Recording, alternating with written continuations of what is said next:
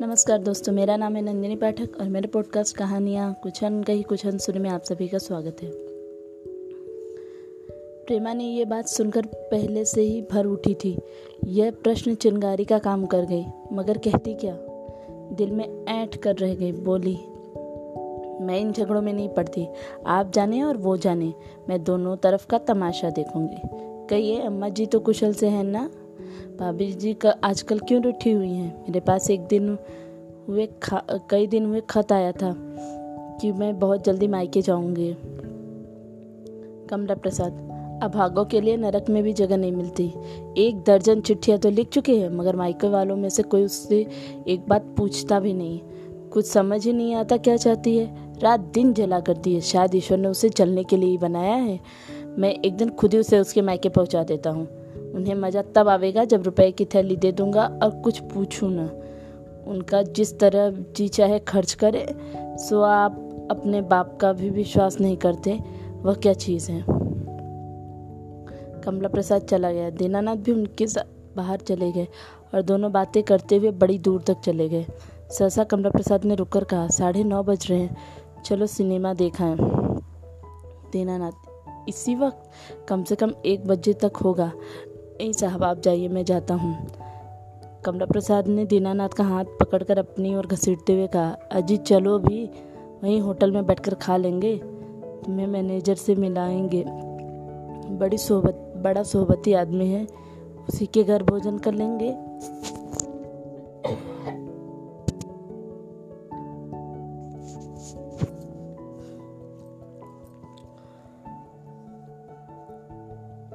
दीनानाथ नहीं भाई, माफ़ कीजिए। बेचारी औरतें बैठी मेरी राह देख देख रही होंगी। कमला प्रसाद। अच्छा एक दिन बारह बजे तक बैठी रहेंगी तो कौन सा मर जाएँगी? औरतों को ज़्यादा सिर चढ़ाना अच्छी बात नहीं है। दीनानाथ ने दो चार बार मना किया, मगर कमला प्रसाद ने न छोड़ा। दोनों ने मैनेजर के घर भोजन किया और सिनेमा हॉल में बैठे। मगर दीनानाथ जरा भी आनंद न कर, दीनानाथ को जरा भी आनंद न आ रहा था। उसका दिल घर की ओर लगा हुआ था।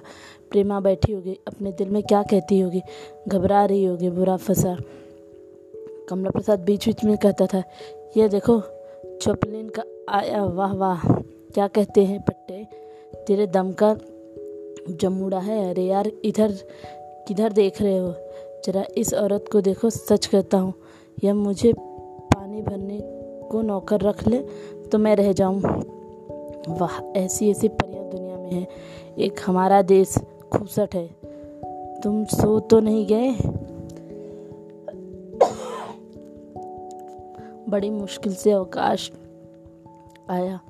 कमला प्रसाद तो पान और सिगरेट लेने चले गए। दीनानाथ ने दरवाजे से निकलकर घर की राह ली। प्रेमा ने कहा, बड़ी जल्दी लौट आए, अभी तो ग्यारह ही बजे हैं। दीनानाथ क्या कहूँ प्रिय, तुम्हारा भाई पकड़ ले गया। प्रेमा ने तिनक कर कहा, झूठ मत बोलो। भाई साहब पकड़ ले गए थे? उन्हें क्या होगा? उन्होंने कहा होगा, चलो जी सिनेमा देखा है तुमने एक बार तो नहीं ना बोला नहीं होगा। फिर चुपके से चल गए, चले गए होगे? जानते हो तो हो ही, लौंडी बैठी रहेंगी। दीनानाथ हाँ कसूर मेरा ही मैं न जानता। मैं न जाता तो वह मुझे गोदी में थोड़ी ले जाता था। परंतु मैं शील न तोड़ सका। प्रेमा, जी ऐसे ही बड़े शीलवान तो हैं आप। यह क्यों नहीं कहते कि वहाँ की बाहर देख, देखने को जी ललचा उठा? दीनानाथ, कह लो जो चाहो, मगर मुझ पर अन्याय कर रही हो। मैं कैसे छुटकर भागा हूँ। बस इतना ही समझ लो। अम्मा जी भी बैठी हैं। प्रेमा उन्हें तो भोजन करके सुला दिया। इस वक्त जागती होती तो तुमसे डंडे से बात करती, सारी शरारत भूल जाते। दीनानाथ, तुमने भी क्यों न भोजन कर लिया? प्रेमा, सिखा रहे हो तो वो भी सीख लूँगी। भैया से मेल हुआ ना तो मेरी भी दशा भाभी जैसी ही होने वाली है। दीनानाथ इस आग्रह में अनुराग से गदगद हो गए। प्रेमा को गले लगाकर कहा, नहीं प्रिय, मैं वादा करता हूँ, अब तुम्हें शिकायत का अवसर कभी न दूँगा। चलो भोजन कर लो, प्रेमा। और तुम? मैं तो भोजन कर आया हूँ। प्रेमा तो मैं भी भोजन कर चुकी हूँ। दीनानाथ, देखो प्रेमा, जिद न करो, मैं सच कहता हूँ, खूब छक्कर खाया है मैंने। प्रेमा ने न माना। दीनानाथ को खिलाकर ही छोड़ा, तब खुद खाया। दीनानाथ आज बहुत प्रसन्न थे। जिस आनंद की, जिस शंका रहित आनंद की उन्हें कल्पना थी, उसका आज कुछ आभास हो रहा था। उनका दिल कह रहा था, मैं व्यर्थ ही इस पर शंका करता हूँ। प्रेमा मेरी है, अवश्य मेरी है। अमृत राय के विरुद्ध आज मैंने इतनी बातें की और फिर भी उस कहीं तेवर नहीं मैला हुआ। आज आठ महीने के बाद दीनानाथ को जीवन के सच्चे आनंद का अनुभव हुआ। प्रेमा ने पूछा, क्या सोचते हो? दीनानाथ, सोचता हूँ, भगवान मुझसा भाग्यवान संसार में और दूसरा कौन होगा? प्रेमा, मैं तो हूँ। दीनानाथ, तुम देवी हो और तुम मेरे प्राण, प्राणेश्वर, प्रेमा ने कहा। छः दिन बीत गए कमला प्रसाद और उनके मित्र वृंद रोज आते और शहर की खबरें सुना जाते। किन किन रईसों को तोड़ा गया किन किन अपराध, अधिकारियों को फंसाया गया किन किन मोहल्लों पर धावा हुआ किस किस कचहरी में किस किस दफ्तर पर चढ़ाई हुई, ये सारी रिपोर्ट दीनानाथ को सुनाई जाती। आज यह भी मालूम हो गया कि साहब बहादुर ने अमृत राय को ज़मीन देने से इनकार कर दिया। ईट पत्थर अपने घर में भर कर रखे। बस कॉलेजों में थोड़े से विद्यार्थी रह गए हैं। सो उनका किया क्या हो सकता है? दीनानाथ इन खबरों को प्रेमा से छिपाना चाहते थे, पर कमला प्रसाद को कब चैन आता? वो चलते वक्त संक्षिप्त रिपोर्ट सुना देते। सातवें दिन दोपहर को कमला प्रसाद अपने मेल के और कितने ही आदमियों के साथ आए और बोले, चलो जरा बाहर जाकर एक चक्कर लगाएँ। दीनानाथ ने उदासीन भाव से कहा मुझे ले जाकर क्या कीजिएगा? आप लोग तो हैं ही। कमला प्रसाद अजी नहीं जरा चलकर रंग तो देखो। एक हज़ार आदमी ऐसे तैयार रखे हैं जो अमृत राय का व्याख्यान सुनने के बहाने जाएँगे और इन, इतना कोलाहल मचाएँगे कि लाला साहब स्पीच न दे सकेंगे। टाटा फिस होके रह जाएँगे। दो तीन सौ आदमियों को सिखा रहे हैं। कि एक एक पैसा चंदे देकर चले जाए आए। जरा चलकर उन सबों की बातें तो सुने। दीनानाथ अभी मेरा व्याख्यान तैयार नहीं हुआ है। उधर गया तो फिर अधूरा रह जाएगा। कमला प्रसाद, वाह वाह, इतने दिन तक क्या कर रहे थे भले आदमी? अच्छा जल्दी से लिख लो। यह कहते हुए कमला प्रसाद अंदर चले गए। प्रेमा आज की रिपोर्ट सुनने के लिए उत्कंठित हो रही थी। बोली, आइए भैया जी। आज तो समर का दिन है। कमला प्रसाद ने मुझे पर ताव देते हुए कहा, कैसा समर? चुटकी बजाकर यूँ उड़ा दूँगा? प्रेमा, मारपीट न कहोगे? कमला प्रसाद, मारपीट की ज़रूरत नहीं पड़ेगी। हाँ वह लोग छेड़ेंगे तो इसके लिए भी हम तैयार हैं। उनके जलसे में हमारे आदमी अधिक होंगे। उनका प्रबंध कर लिया है। स्पीच होने ही न पाएगी। रईसों को, रईस तो एक भी न जाएँगे। हाँ दो चार बिगड़े दिल तो अमृत राय के मित्र हैं। भले ही पहुँच जाए, मगर उनसे क्या मिलना होगा? देने वाले तो सेठ महाजन हैं।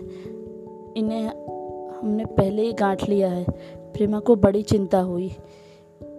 यहाँ इतने विरोधी जमा हैं, वहाँ दंगे हो जाने का की प्रबल संभावना है। कहीं ऐसा ना हो कि मूर्ख जनता उन पर टूट पड़े। क्या उन्हें इन बातों की खबर नहीं? सारे शहर में जिस की चर्चा हो रही है, क्या उनके कानों तक यह बात न नहीं पहुँची? उनके उनके भी तो कुछ न कुछ सहायक होंगे। फिर वह क्यों इस जलसे को स्थगित नहीं कर देते? क्यों अपनी जान के दुश्मन हुए हैं? आज इन लोगों का जलसा कर लेने दें। जब ये लोग ज़रा ठंडे हो जाएँगे तो दो चार महीने बाद वो अपना जलसा करें। मगर वह तो हड्डी जीव हैं। आग में कूदने को ही तैयार रहते हैं। उन्हें जैसे आग में कूदने का मरज है। क्या मेरे समझाने से वो मान जाएँगे? कहीं ऐसा तो न समझेंगे कि मैं अपने पति का पक्ष ले रही हूँ। दो तीन घंटे तक प्रेमा इसी चिंता में पड़ी रही। कोई बात निश्चय न कर पाती थी। दो तीन बार पत्र लिखने बैठी। यह सोचकर दब गई कि कहीं पत्र उन्हें न मिला तो संभव है वह घर पर न हो। आदमी उन्हें कहाँ कहाँ खोजते फिरेंगे। चार बजे दीनानाथ अपने जत्थे के साथ अपने जलसे में शरीक होने चले गए। प्रेमा को उस समय अपनी दशा पर रोना आ रहा था। ये दोनों मित्र जिनमें दांत कटी रोटी थी, आज एक दूसरे के शत्रु हो रहे और मेरे कारण। अमृत राय से पहले मेरा परिचय न होता तो आज ऐसी लांग डांट नहीं होती। यह मानसिक व्यग्रता की दशा में कभी खड़ी हो जाती, कभी बैठ जाती। सारी, उनकी सारी करुणा, सारा कोमलता, सारी ममता उसने अमृत राय के जलसे में जाने के, से रोकने के लिए उसे घर जाने की प्रेरणा करने लगी। उसका स्त्री सुलभ संकोच एक क्षण के लिए लुप्त हो गया। एक बार भय हुआ कि दीनानाथ को बहुत बुरा लगे, लेकिन उसने इस विचार को ठुकरा दिया। तेज में गर्व के साथ उसका मुख उद्दीप्त हो उठा, मैं किसी की भी, किसी की लौंडी नहीं हूँ। किसी के हाथ अपनी धारणा नहीं बेची है। प्रेम पति के लिए है, पर भक्ति सदा अमृत राय के साथ रहेगी। सहसा उसने कहार को बुलाकर कहा, एक तांगा लाओ। माता से ने पूछ, कहाँ जाएगी बेटी? प्रेमा जरा अमृत राय के घर जाकर आऊँगी अम्मा जी। मुझे भय है कि आज अवश्य फसाद होगा। उनको मना कर दूँ कि जल्द से मिल जाए ममता, माता। बड़ी अच्छी बात है बेटी, मैं भी तुम्हारे साथ चलूँगी। मेरी बात वह न टालेगा। जब नन्हा सा था तभी से मेरे घर आता जाता था। न जाने ऐसी क्या बात पैदा हो गई कि इन दोनों में ऐसी अनबन हुई। बहू, मैंने दो भाइयों में भी ऐसा प्रेम नहीं देखा है। प्रेमा यह सब भैया का पढ़ाया हुआ पाठ है। उन्होंने आरंभ से ही अमृत बाबू से चिड़ थी उनका विचित्र स्वभाव है। उनसे बढ़कर योग्य और कुशल होना अपराध है, जिसे वह क्षमा नहीं कर सकते।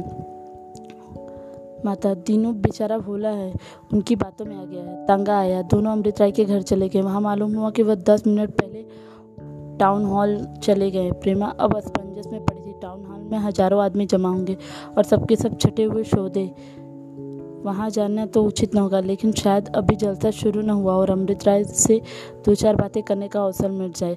ज़्यादा सोच विचार का समय न था, तांगे वाले से बोले टाउन हॉल चलो, खूब तेज। तुम्हारे एक तुम्हें एक रुपये इनाम दूँगी।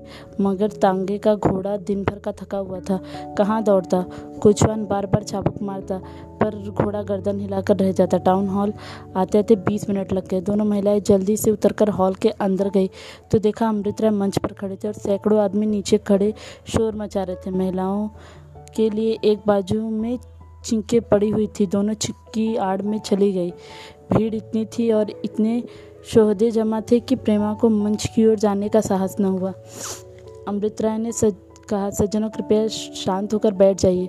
मुझे कोई लंबा व्याख्यान नहीं देना। मैं केवल दो चार बातें कर, बातों से अपना निवेदन करके बैठ जाऊँगा। कई आदमियों ने चिल्लाकर कहा, धर्म का द्रोही है।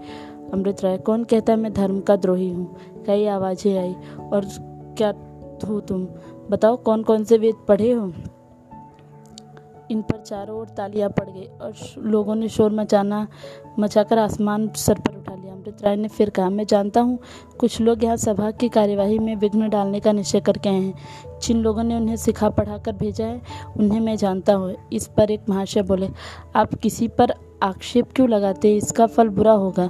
अमृत राय के पक्ष के एक युवक ने झलाकर कहा, आपको यदि यहाँ रहना है तो शांति होकर व्याख्यान सुनिए, नहीं तो हॉल से चले जाइए। कई आदमियों ने लड़कियों को संभालते हुए कहा, हॉल किसी के बाप का नहीं है, मगर अगर कुछ गुर्दा रखते हो तो उतर आओ नीचे। अमृत राय ने ज़ोर से कहा, क्या आप लोग फसाद करने पर तुले हुए हैं? याद रखिए, अगर फसाद हुआ तो इसका दायित्व आपके ऊपर होगा। कई आदमियों ने कहा तो क्या आप फांसी पर चढ़ा देंगे? आप ही का संसार में अखंड राज्य है। आप ही जर्मनी के कैंसर हैं। इस पर फिर चारों ओर तालियाँ बजी और कह गए ने हॉल की दीवारों को हिला दिया। एक गुंडे ने कहा, जिसकी आँखें भाँग के नशे में चढ़ी हुई थीं, आगे बढ़कर कहा, बख्यान पीछे हुई। आओ हमार तुम्हार पहले एक पकड़ हो जाए। कॉलेज के एक युवक ने आपे से बाहर आकर उस गुंडे को इतना ज़ोर से धक्का दिया कि वह कई आदमियों को संभालने पर भी न समझा। फिर क्या हुआ था? सैकड़ों आदमी छुरियाँ कुर्सी लेकर मंच की ओर लपके। कॉलेज के सभी विद्यार्थी पहले सफ में बैठे हुए थे। उनका भी खून गर्म हुआ। उन्होंने भी कुर्सियाँ उठाई, अमृत राय भी मंच से उतरे और विद्यार्थियों को समझाने की चेष्टा करने लगे। मगर उस वक्त कौन सुनता? निकट था ही कि दोनों पक्षों में एक घोर युद्ध हो, छिड़ जाए कि ससा एक महिला आकर मंच पर खड़ी हुई। सभी लोगों का ध्यान उनकी ओर आकर्षित हुआ। उसका विशाल नेत्रों में इतनी विनय और दीपक की भांति चमकता हुआ मुखमंडल पर इतनी याचना थी कि कुर्सियाँ ऊपर उठी की उठी रह गई। डंडे नीचे आ गए। प्रत्येक में एक प्रश्न था, वह युवती कौन है? यह मोहनी कहाँ से अवतरित हुई? यह सब चकित होकर उसी की ओर देखने लगे। महिला ने प्रकंपित स्वर से कहा, सज्जनों, आप, आपके सम्मुख आपकी बहन, आपकी कन्या खड़ी है। आपसे एक भिक्षा मांगती हूँ, उसे निराश न कीजिएगा। एक वृद्ध महाशय ने कहा, आप कौन है? अमृत राय ने कहा, महिला, मैं आपके शहर के रईस लाला भद्र प्रसाद की कन्या और इस नाते से आपकी छो, बहन और बेटी हूँ। ईश्वर के लिए बैठ जाइए। बहन को और क्या अपने भाइयों से इतनी यातना करने का भी अधिकार नहीं है? यह सभा आज इसलिए लाई गई कि आपसे इस नगर में एक ऐसा स्थान बनाने की सहायता मांगी जाए, जहाँ हमारी अनाथ आश्रयहीन बहनें अपनी मान मर्यादा की रक्षा करते हुए शांति से रह सकें। कौन ऐसा मोहल्ला है जहाँ ऐसी दस पाँच बहनें नहीं हैं? उनके ऊपर जो बीती है, वह क्या आप लोगों की आँखों से नहीं दिखता? कम से कम अनुमान तो करके, कर ही सकते हैं।